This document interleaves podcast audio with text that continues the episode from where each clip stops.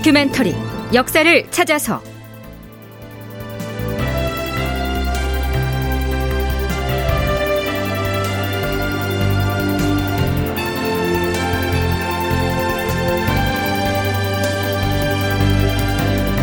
제 1067편 영창대군이 죽었다.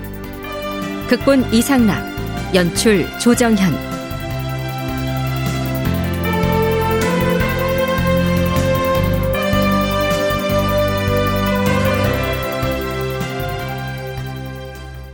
여러분 안녕하십니까? 역사를 찾아서의 김석환입니다.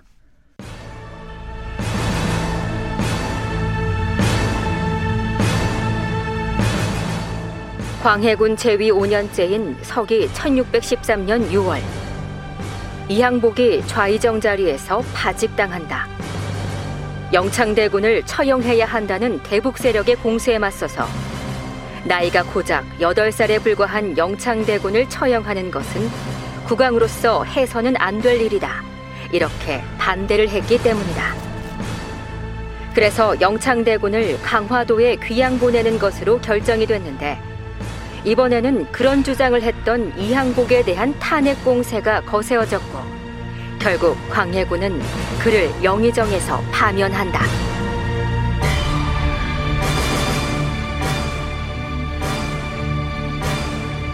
이번에는 강화도에 위리안치된 영창대군을 처형해야 한다는 대간의 상소가 빗발친다.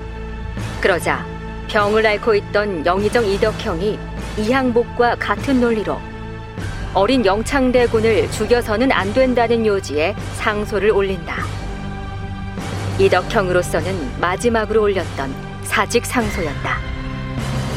물론 이항복의 경우와 마찬가지로 이번에는 이덕형을 처벌해야 한다는 대간의 상소가 줄을 이었고 그런 상황에서 그해 10월 19일 병이 깊어진 이덕형이 경기도 양평에 거처에서 세상을 떠난다. 이렇게 되니 이제 영창대군의 처리 문제를 두고 조정에서 그나마 직원을 구하고 쓴소리를 해온 대신이 모두 사라져버린 셈이다. 지난 시간의 방송 내용을 요약하면 이상과 같습니다.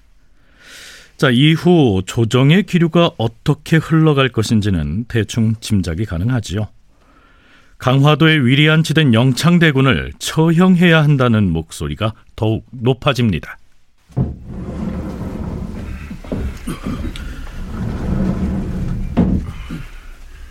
주상 전하, 홍문관에서 아뢰옵니다. 강화에 위리안치된 영창대군 이일을 율에 따라서 처형하시옵소서. 영창대군을 처형하라는 목소리는 끊이지 않습니다. 사헌부에서 주청하고 또 물러가면 사관원에서 그 다음에는 대신들이 백관을 이끌고 궁궐뜰하게 와서 상소를 하고요. 거기에 더해서 왕실의 종친들도 목소리를 보태죠. 그럴 때마다 이 광해군은 아... 경들이 의리에 분발하여 과인에게 결단을 촉구하는 그 성의는 내가 이미 충분히 알고 있도다. 지금 과인의 마음이 심히 괴로우니 이제는 제발 물러나서 나의 마음을 편안하게 해주기를 바라노라. 일각에서는 이 시기에 광해군이 이 이첨을 비롯한 대북파로부터 영창대군을 제거하라는 압박을 받고 있었을 것이다. 이렇게 해석하기도 하는데요. 서강대 계승범 교수는 자신의 저서 모후의 반역에서 이렇게 기술하고 있습니다. 삼사는 물론이고 문무백관이 하루에도 두어 차례씩 영창대군을 처단하라는 계문을 올리는데 이에 대해서 광해군은 한숨 섞인 탄식을 내뱉으며 논의를 제발 중지하라고 하소연하듯이 답하곤 하였다. 광해군의 이러한 태도를 두고 특정 정파의 압력을 받아서 소심하게 끌려다녔다는 식으로 단순 해석하면 곤란하다. 이때쯤이면 광해군이 언론 3사를 완전히 장악했음을 고려할 때 광해군은 오히려 영창대군을 처단하라는 신하들의 줄기찬 청원을 즐겼다고 보는 편이 타당하다.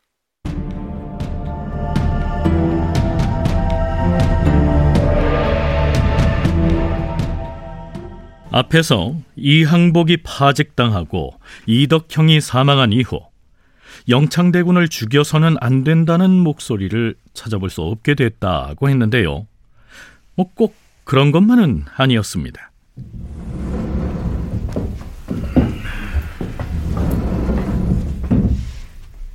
전하. 어, 승정원에서 과인에게 무어 아랠 일이 있어서 그러는 것인가? 전하, 상소문이 올라왔기에. 상소문이야.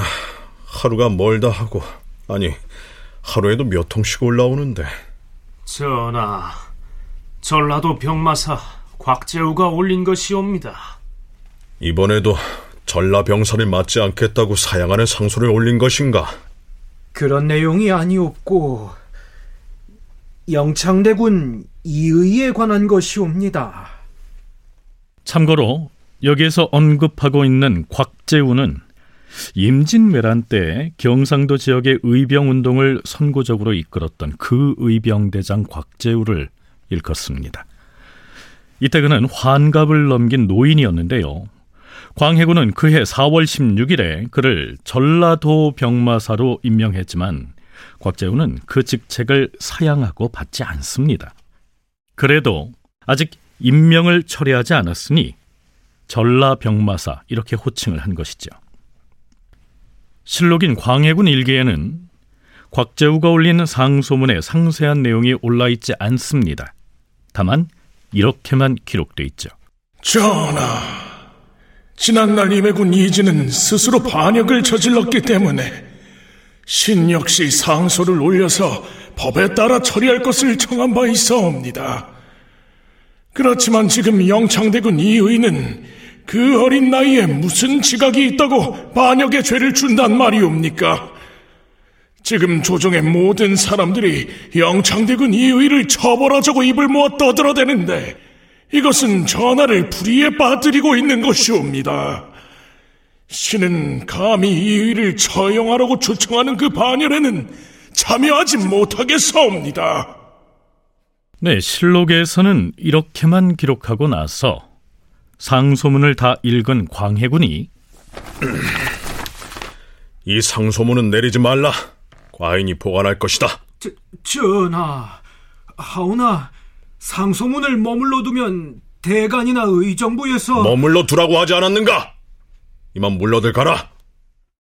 임금이 곽재우를 중히 여겨서 비록 죄를 주지는 않았으나 그 상소로 인하여 조정에서 또 다른 의논들이 나올까 염려하여 상소문을 내리지 않았던 것이다. 자, 그런데요.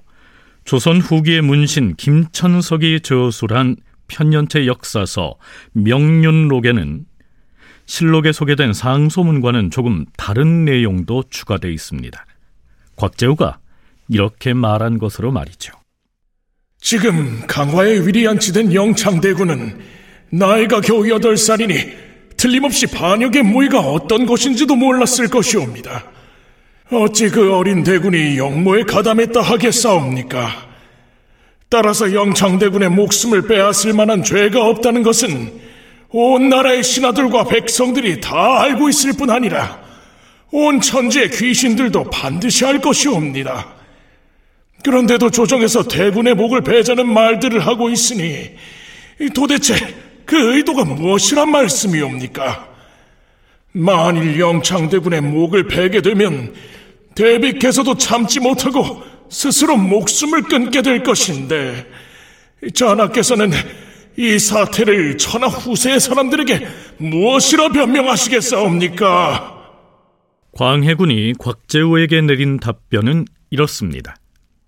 상소를 살펴보건대 경의 뜻이 정말로 가상하도다.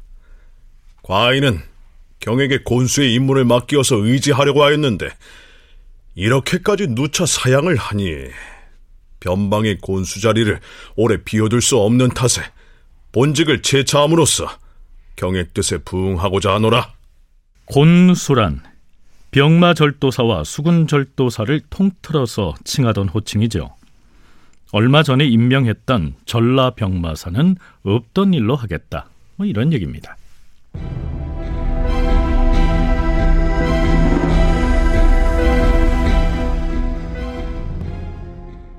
광해군 6년 2월 10일 전하, 주상 전하, 어찌 그러는가? 강화별장 이정표가 급히 계문을 보내왔사온데 강화별장이 무슨 일로?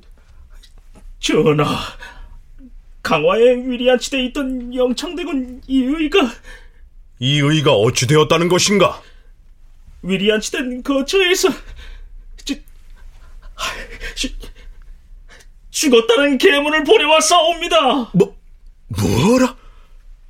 이 의가 죽었다고 하였는가? 아, 내가 임금으로서 덕이 없어서 그 어린 고아로 하여금 외딴 섬에서 병으로 죽게 하였으니 기통하기가 그지없도다. 하오면 이제 뒷일을 어찌 처결해야 하겠사옵니까? 장례를 치르는 일과 제사상에 제물을 올리는 일을 해당 관리로 하여금 각별히 살펴서 시행하게 하라. 이 의의 장례를 대군의 예로서 치르도록 하라. 결국 영창대군 이의가 죽었습니다. 전후 상황을 살펴볼 때 영창대군 이의는 강화도로 귀양을 떠날 때 이미 그 운명이 결정돼 있었다고 봐야 하지 않을까요? 원창의 경상대 학술연구 교수의 얘기 들어보시죠. 광해군이 영창대군에 대해서 상당한 자격지심을 가진 거는 사실이에요. 대군이잖아요. 왕비에게서 난 대군이라는 그런 것들이 사자로서 겪었던 이런 자기의 서름들을 생각해 보면은 영창대군이 죽었으면 좋겠다라는 생각을 했겠죠. 물론. 그렇긴 하나 여기서 왕이 죽여라 라는 명령을 내리지 않은 한 우리가 광해군이 영창을 죽였다 라고 얘기하기는 좀 어렵지 않을까요? 국왕인 광해군이 직접 죽이라는 명령을 내렸다는 기록은 나타나 있지 않았기 때문에 단적으로 광해군이 영창대군을 죽였다 이렇게 보기는 어렵다는 견해입니다. 서강대 계승범 교수의 의견은요 조금 다릅니다. 그 맡은 관리로 하여금 대충 그냥 죽여버리게 하는 그 보고를 들으면 왕이 할 일은 눈물만 흘리면 되는 거예요. 내가 덕이 없고 해서 나는 그래도 목숨을 살리기 위해서 은덕을 베풀기 위해서 사형을 면하고 유리한시만 시켰는데 그만 불의의 일을 당해서 병으로 죽었네. 병으로 죽어야 되는 거예요. 근데 당시만 해도 북도병이 많기 때문에 귀양 가서 죽는 사람 많이 있어요. 그렇게 하고 끝내버리면 그럼 뭐냐면 왕은 왕으로서 공의도 지키고 은덕도 다 했고 귀양 가서 죽은 거는 그 사람 명예 짧아서 죽은 거고 내가 사형시킨 게 아니잖아. 요게 전인 사례라는 거예요. 그래서 임해군도 그렇게 제거했고 영창대군도 그렇게 제거할 수밖에 없는 것이죠. 전인 사례라는 말을 임해군이 사망했을 때도 언급했었죠. 밭갈 전자에 사람 인자를 쓰는 이 전인이란 말은 글자 그대로 하면 밭갈이 하는 농부를 일컫지만요.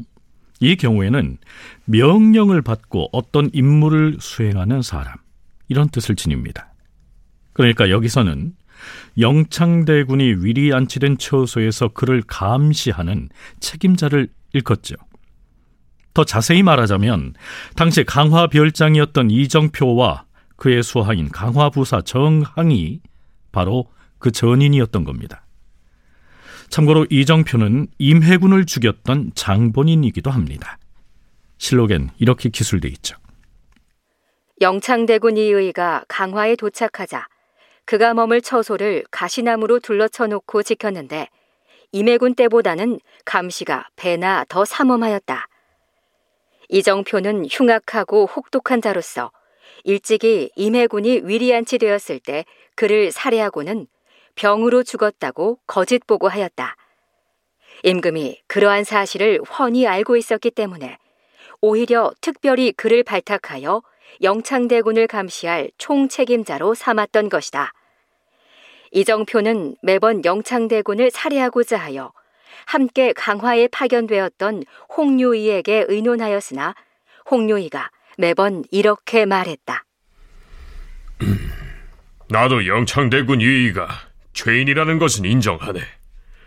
그러나 임금이 우리를 왜 특별히 이곳에 파견했겠나? 잘 지키라고 보낸 것이지 살해하라고 보낸 것은 아니지 않은가? 그러니 다시는 그런 소리 하지 말게. 이정표가 이 때문에 처음에는 감히 흉악한 짓을 행하지 못하였다. 그들 중에서 강화부사 기협은 영창대군에게 자주 음식물을 보내주어서 그에 힘입어 이의가 그나마 생명을 부지할 수 있었다.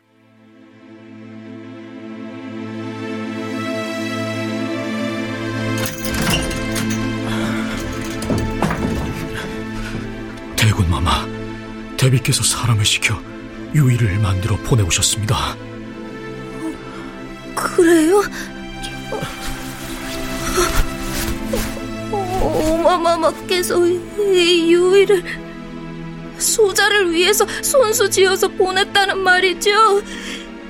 참고로 유의란 남자들이 겨울철에 입는 솜 저고리를 일컫습니다. 대군마마, 송구하오나 이런 옷가지들을 보내면 그 속에 다른 물건이 없는지 뜯어서 살펴봐야 합니다. 어?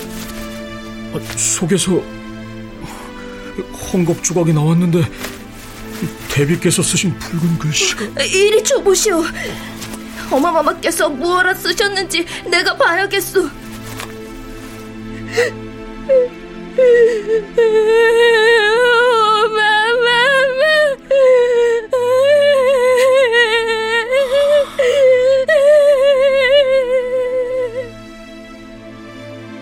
헝겊 조각에는 인목대비가 피로 쓴 글자들이 적혀 있었다. 영창대군을 위문하는 내용이었는데 그 내용이 절절하여 차마 읽을 수가 없었다. 얼마 지나지 않아서 영창대군을 죽여서는 안 된다고 주장했던 홍유의는 채직돼서 다른 곳으로 떠나고요.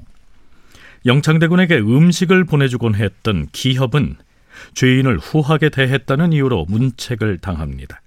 그 뒤로 정항이라고 하는 사람이 이 강화 부사로 부임을 하는데 그가 결국 영창대군을 죽이죠.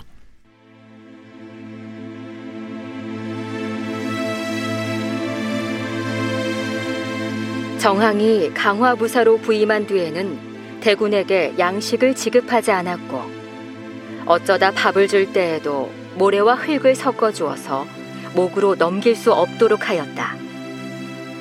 강화읍에 사는 하급 관리 하나가 영창대군의 거처를 지키다가 불쌍히 여겨서 몰래 품속에 밥을 감춰 가지고 가서 대군에게 먹였는데 정황이 그것을 알고는 곤장을 쳐서 내쫓았다. 대군이 이때부터는 밥을 전혀 얻어먹지 못하여 기력이 다하여 죽었다. 사람들은 말하기를 온돌에 불을 떼서 방바닥을 아주 뜨겁게 달고 태워 죽였다고도 하였다. 영창대군은 문지방을 붙잡고 서 있다가 힘이 다하여 떨어지니 옆구리에 뼈가 타서 죽었다고도 하였다. 강화도 사람들은 그 말을 하면서 눈물을 흘리지 않는 사람이 없었다. 다큐멘터리 역사를 찾아서 다음 시간에 계속하겠습니다.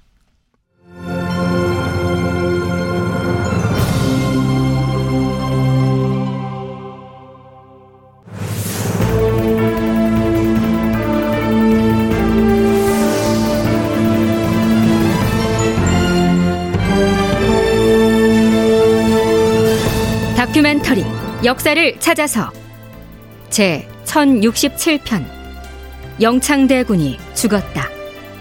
이상락극본 조정현 연출로 보내드렸습니다.